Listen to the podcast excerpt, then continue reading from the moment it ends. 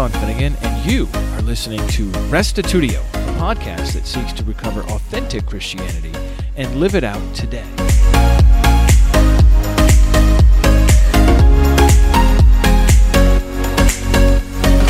This class is all about who God is.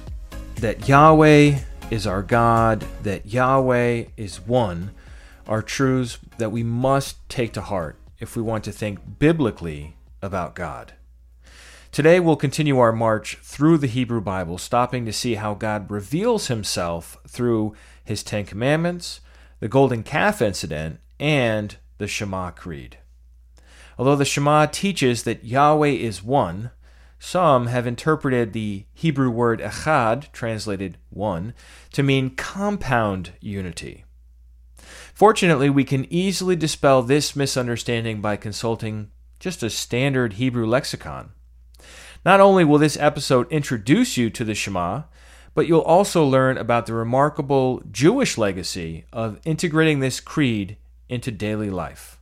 Here now is episode 412, One God, Part 2 Yahweh our God, Yahweh is one.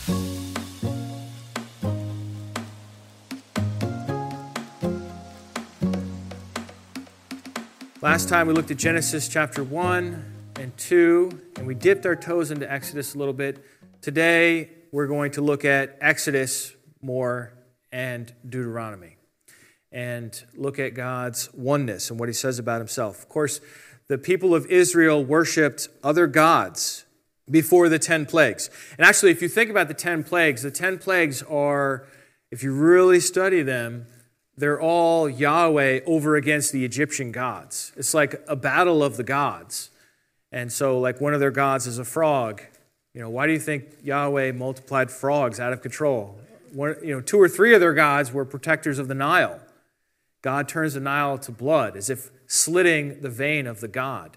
And, and, and, there are these purpose statements you find where Moses will say to Pharaoh, so that you will know that Yahweh is, is great or Yahweh is powerful, I will cause the sun god to not get in his chariot and drag the sun across the sky for three days.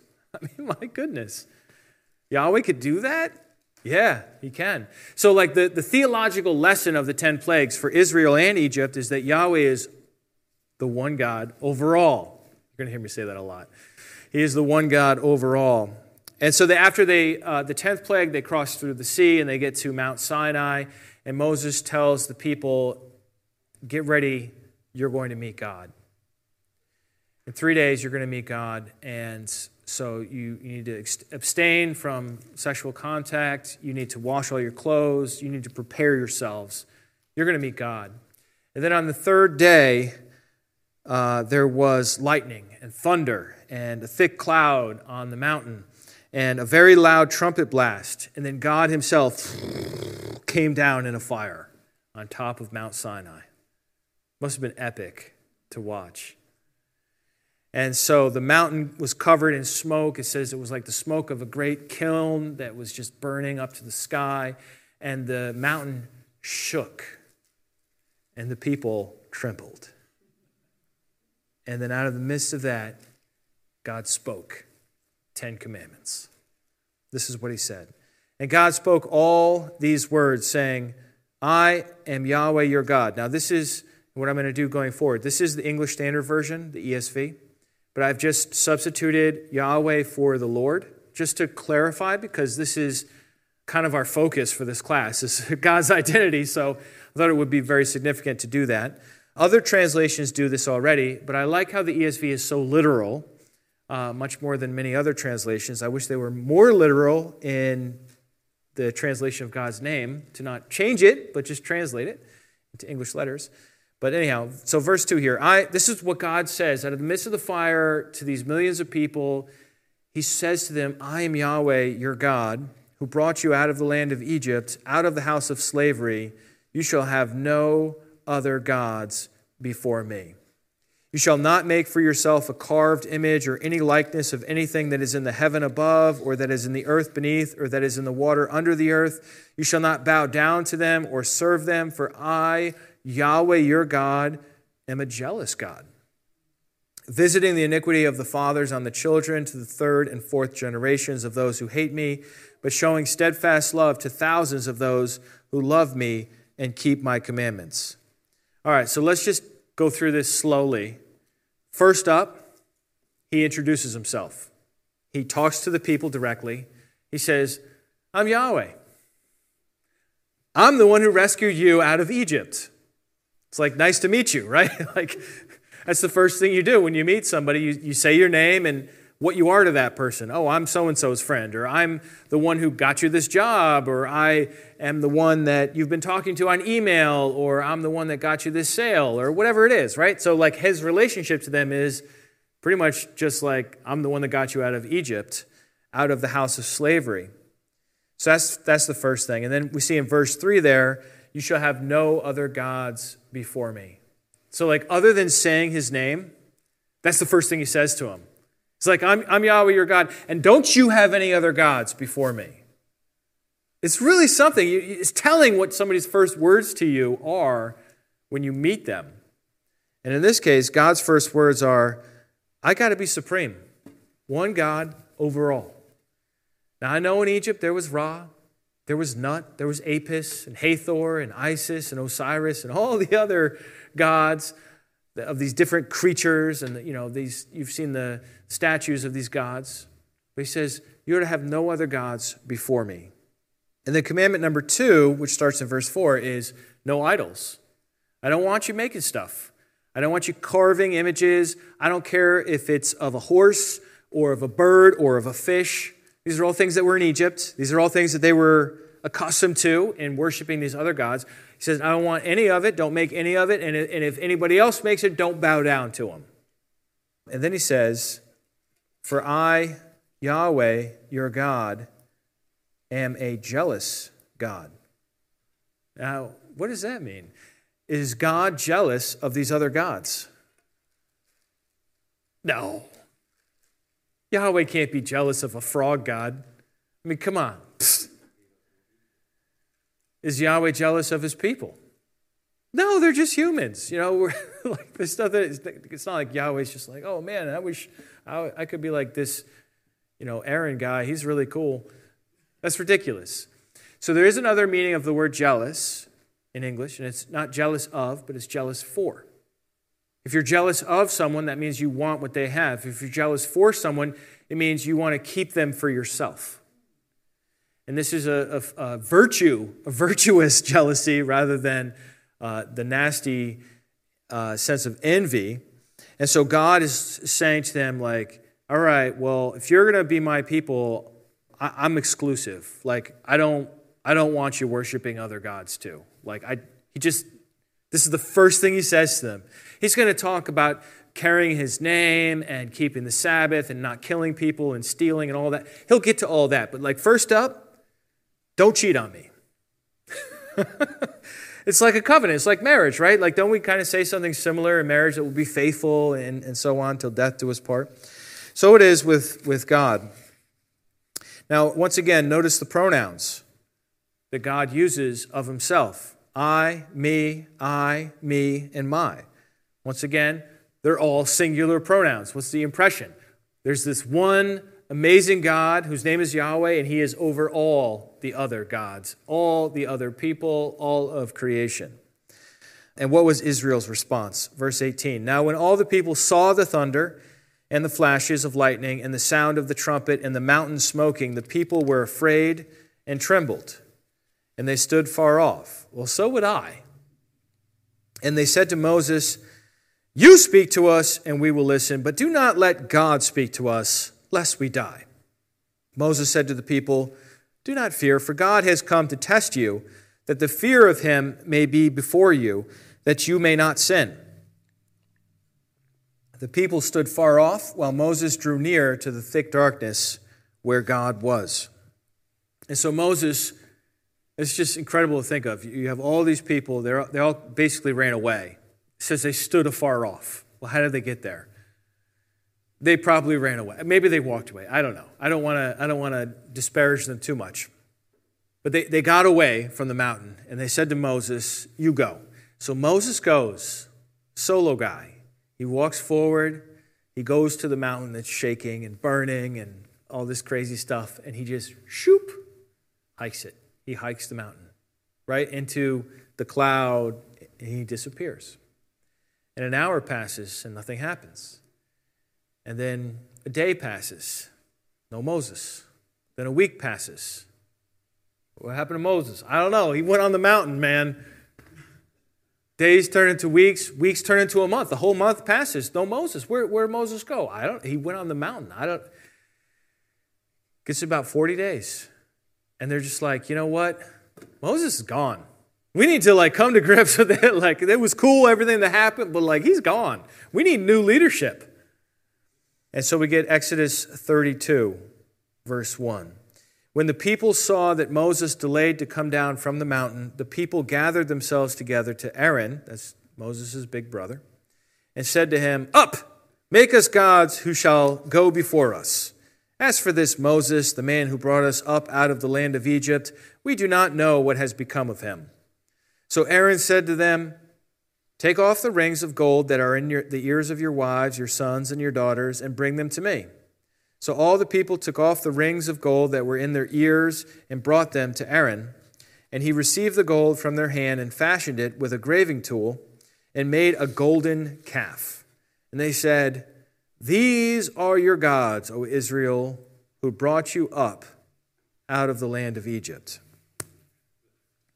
This is like the biggest facepalm of the Old Testament. I mean, you just got introduced to the one God who's over all, and you didn't even pick a cool animal. You decided to represent him with a golden baby cow. Not even a bull. Just a baby cow, a calf. Not even a full grown cow. A cow that could give milk and maybe bite you if it got angry, but just a little, a little baby cow, a calf. Unbelievable.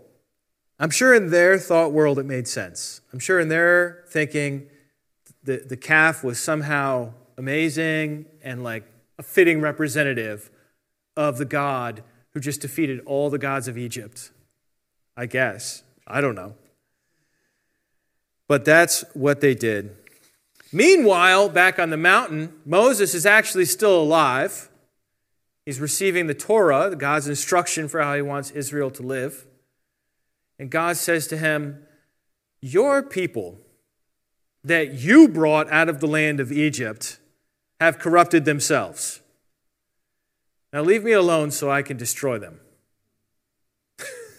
That's so funny. So God kind of put, blames Moses for bringing this people.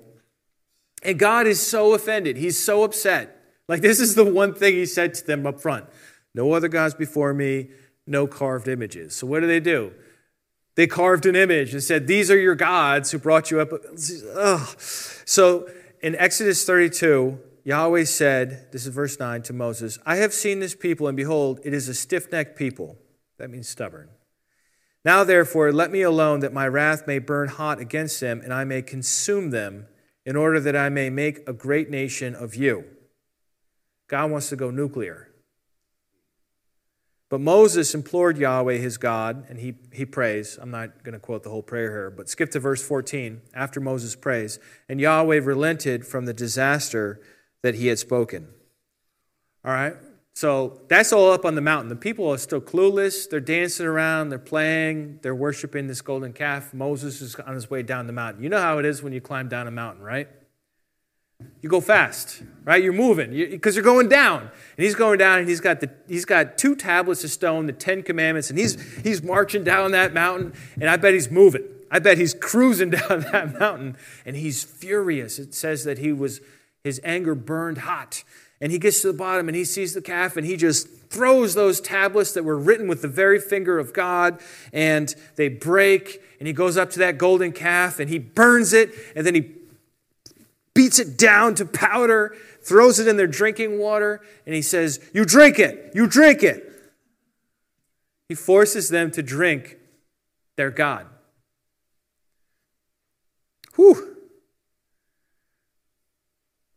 And then they went to the promised land. So, like, everything was like more or less okay. Moses says, I'm going to go up and see if I can atone for you. And he goes back up and he, you know, he works with God. And God, God agrees eventually, all right, all right, all right, okay, Let, let's go to the promised land. Let's go to the promised land. So they march all the way to the promised land. They get to the promised land. And God says, Go. And they say, No, we're not going into the promised land. We sent in spies. It's scary in there. We don't want to go in. God said, Fine. They said, We're worried about our kids. If we go in there and we get killed, our kids will become slaves. God says, Fine. Don't go in. 40 years, you wander around until you all die. And then your kids, you thought you would be slaves. I'll bring them into the promised land. and then we get to Deuteronomy. Deuteronomy is written in the last month of the 40th year. All the older ones had died off, and now those kids are now grown ups. And he's reminding them, and he's saying to them, Let me tell you what it was like when your parents and me, we met God, when he came down on the mountain. And he goes through the whole thing in meticulous detail. And he says in Deuteronomy 4:35, "To you it was shown that you might know that Yahweh is God; there is no other besides him. Out of heaven he let you hear his voice that he might discipline you, and on earth he let you see his great fire." And you heard his words out of the midst of the fire. Verse 39 Know therefore today and lay it to your heart, and this is now 40 years later, that Yahweh is God in heaven above and on earth there is no other. So this is pretty clear, right? Yahweh is God, there is no other besides him. Yahweh is God in heaven above, and on earth beneath there is no other. But we still have we still have a problem. We still have a problem. Let's say Moses convinces generation 2. So generation 1 is lost. They died, they're gone. I don't want to say they're all lost, but overall it didn't turn out well. Okay? Generation two, they saw the mistakes of their parents. They're like, we're not doing the wilderness thing anymore. We grew up in the wild, we're going to the promised land. like they're ready to go. But then there's still the question all right, generation two, that's great. Let's say you're faithful. Let's say you don't build a golden calf. Let's say you don't like face plant the moment you enter the land. What about generation three? What about number four? What about number five? What about 17? What about generation 257? How are we going to deal with all these other generations if there's this tendency within humanity to craft these idols and worship them instead of the true God? How do we deal with that? That's the Shema. The Shema is the answer to that question. How do you, how do you guarantee the next generation knows who the one true God is? The Shema. I'll explain in just a moment here. Deuteronomy 6 4 through 9 is the Shema. The word Shema just means listen up or hear. And we read Deuteronomy 6 4, it says, Hear, O Israel, Yahweh our God, Yahweh is one. You shall love Yahweh your God with all your heart, with all your soul, with all your might. These words that I command you today shall be on your heart. You shall teach them diligently to your children and shall talk of them when you sit in your house, when you walk by the way, and when you lie down, when you rise. You shall bind them as a sign on your hand, and they shall be as frontlets between your eyes. You shall write them on the doorposts of your house and on your gates. There's so much here. There's so much here we just read. Let's slow it down and take it piece by piece. The first piece is Shema Israel, Yahweh Eloheinu, Yahweh Echad. Hear, O Israel, Yahweh is our God, Yahweh is one. That's the first piece. It's clear, right? Yahweh is the name. He identifies our God as Yahweh, and Yahweh is one. Now, when Jewish people, even to this day, write this, they write one letter of the first word big and one letter of the last word big. Okay, so ayin and a dalet. Basically, the ah of Shema and the d of echad, the word one. The ayin and the dalet are big. That's not a typo. That's very deliberate. When it comes to Hebrew scrolls, everything's deliberate. Every little smudge means something. These two letters, it's like an A and a D sound, are pronounced aid, and it is a word that means a witness. or a testimony. So in Jewish tradition, these are larger to remind the people that this scripture, this Deuteronomy 6 4, Hear, O Israel, Yahweh our God, Yahweh is one, is a witness to God's oneness. It's a testimony. Don't mess with it. It's a testimony, it's a witness. No adjusting this. This is literally in stone. Do not mess with it. And then we get to the next verse, verse 5, which they, uh, the Jewish people call the Ve'ahavta. Ve'ahavta et Yahweh Elohecha b'chol levavcha uvchol nefshacha uvchol meodecha, which translates, and you will love Yahweh your God with all your heart, with all your soul, with all your might. Jesus added one more onto that, but we're not talking about Jesus just yet. Okay? So we're just going to stick with the original heart, soul, and might. And this reminds me of the story of Akiva.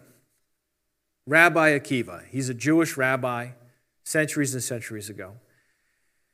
One day he was in a cave and he saw water dripping. And when he looked down where the water was dripping, it had carved out a hole in the rock that it was dripping onto. And a rock is so hard to think that water could carve stone. It's unbelievable, right? And he thought to himself, well, man, if, if water could drip and fall on this rock and make, make an impression and change the rock, then my old, stubborn heart can learn the Torah. And he started studying the Torah and became a rabbi. I don't know if the story is true or not. It doesn't matter. But the point is, you know, that, that's, that's his mindset. And so he became an avid student of Scripture. And uh, this was during the years of the Roman Empire after the teaching of the Torah was outlawed in, in the land uh, around Jerusalem. And they captured him. And they started torturing him. And it was a brutal, brutal, disgusting torture. They were flaying his skin with these iron combs. And it was, you know, they were, they were just slowly killing him, these barbarous Roman people. So Akiva's there and, he, and he's being tortured. He knows he's going to die. And he's just like muttering to himself. And they're just like, what's he doing? And then all of a sudden he starts laughing. Akiva's like has this aha moment. He's like, aha! And the, uh, the commander, a guy named Turnus Rufus, says, Have you no feeling of pain? Are you a sorcerer? You know, like New York translation. What's the matter you? why are you laughing? What are you nuts? This is what Rabbi Akiva says. I am no sorcerer, but I rejoice at the opportunity now given to me to love my God with all my life. That's soul, is the word life. Seeing that I have hitherto been able to love him only with all my means and with all my might. And with the word one, he expired. Do you see what he did there? Let me show you. The first is Yahweh is one. Yahweh our God, Yahweh is one. The second is love him with all your heart, with all your life, with all your might or your strength, right? And so he's like, I did it with all my heart, I did it with all my might, but I never could figure out how do I love Yahweh with all my life? And he's, and he, and he's getting tortured, he's, he's in the process of dying, and he's like, oh, I'm doing it. I'm doing it right now. I'm loving him with all my life. Like he's literally giving his life in faithful obedience to Yahweh. And that's why he has this aha moment. He's like, wow. And then he just starts repeating it over and over. Shema Yisrael, Yahweh, or he would say Adonai because they say Lord instead of Yahweh. Shema Israel, Adonai Eloheinu, Adonai Echad. Shema Yisrael, Adonai Eloheinu, Adonai Echad. Just mumbling it. And then he gets to the last word, Echad, which is the word one. He says Echad, and he dies. Whoa. So this sets a precedent for Jewish people. And this is, uh, I think, around 100 years after Christ when this, when this happened. But Jewish people from that day to this day, if they're dying, it could even be in a hospital, but if they're dying, especially in persecution, they say the Shema over and over because they want to die with it on their lips. What a legacy. So, anywhere from the persecution of the Romans to the Spanish Inquisition to the Jewish murmur of voices in the Nazi gas chambers, this is what they're doing. They're saying the Shema over and over again because they want to die like Akiva. They want to die with the words on their lips. About 10, 15 years ago, there was a, a bombing at a Sbarro pizza shop in Jerusalem, killed 15 people. It was a vest bomb by a terrorist. Five members of those who were killed were from a Dutch family, and one was a four year old boy. Avraham was his name. We call Abraham. He was lying on the ground, burned, bleeding, dying, and his father was with him. And his father was okay. And he said to his father, Abba, save me. And his father reached down and held his hand, and they said the Shema. And then he died. Because that's what you do. So, this is not a cold belief for the Jewish people, whether we're talking about in Moses' day or we're talking about in our day. This is a warm, this is at the core, this is the heart. This is the part like you can't take away, you could torture them. You're not going to mess with the Shema. It's, it's, it's too deep. It says in verse 6, and these words that I command you, we have just worked on 4 and 5, but in verse 6 it says, And these words that I command you today shall be on your heart. You shall teach them diligently to your children. You shall talk of them when you sit in your house. Look at these verbs. You sit, when you walk, when you lie down, and when you rise. That just about covers it. What else are you going to do? right? You, I mean, you get up, you sit down, you walk, you're on, you're on the way. Whatever you're doing, you're supposed to be talking about these words to your children. You're supposed to be constantly saying these words to your children. This is the solution to the generational problem is that you instill in one generation, this generation two, instill in generation two this in, in, in, intense desire to repeatedly say these words, these commandments. There's a place in the Talmud that talks about the destruction of Jerusalem. They say one of the reasons why Jerusalem was destroyed by the Romans was because people didn't recite the morning and the evening Shema faithfully. That's something they do to this day. Jewish people. Every morning, they say the Shema. Every night, they say the Shema. Like these, they are under the law, right? I mean, I understand, like, we have a different view of the covenants and, and we believe in Jesus and all this other stuff. They don't have any of that. So they're, this is what they do. And they don't make, take it as an allegory or a metaphor. It says to do this when you sit down. So when they sit down, they do it. The faithful ones, at least. Or when you rise and when you lie down, especially. Um, there's a story about a rabbi named Eliezer Silver. This is from Rabbi Shraga Simmons in the Dan Family Aish World Center website. In 1945, Rabbi Eliezer Silver was sent to Europe to help reclaim Jewish children who had been hidden during the Holocaust with non Jewish families. How was he able to discover the Jewish children? He would go to gatherings of children and loudly proclaim, Shema Yisrael! Hear, O Israel, the Lord our God, the Lord is one. Then he would look at the faces of the children for those with tears in their eyes. Those children whose distant memory of being Jewish was their mothers putting them to bed each night and saying the Shema with them. That's how he could figure out who the Jewish children were. What a legacy. I mean, it's just incredible. I mean, how many centuries later is 1945 from the time of Moses and Deuteronomy, and yet they're still doing it? I don't know. I'm, I'm very impressed. So the Shema is not a silent, cold belief, it's a hot belief. You hold it in your heart, it's on your lips, you say it when you sit, when you walk, when you lie down, when you rise up. And then in verse 8 it says, You shall bind them, these words, as a sign on your hand, or your arm, your hand, very similar words in Hebrew, and they shall be as frontlets between your eyes. Well, this is referring to the tefillin, which are these two black leather boxes containing scrolls or parchment. The ayin and the dalet are big still, as a witness against the first line that you don't mess with it. And these are worn daily during weekday morning prayers. One box is worn on the forehead, and the other is on the left arm. Then it said to, to write it on the gate. Look at this, verse 9. You shall write them on the doorpost of your house and on your gates. That's the mezuzah.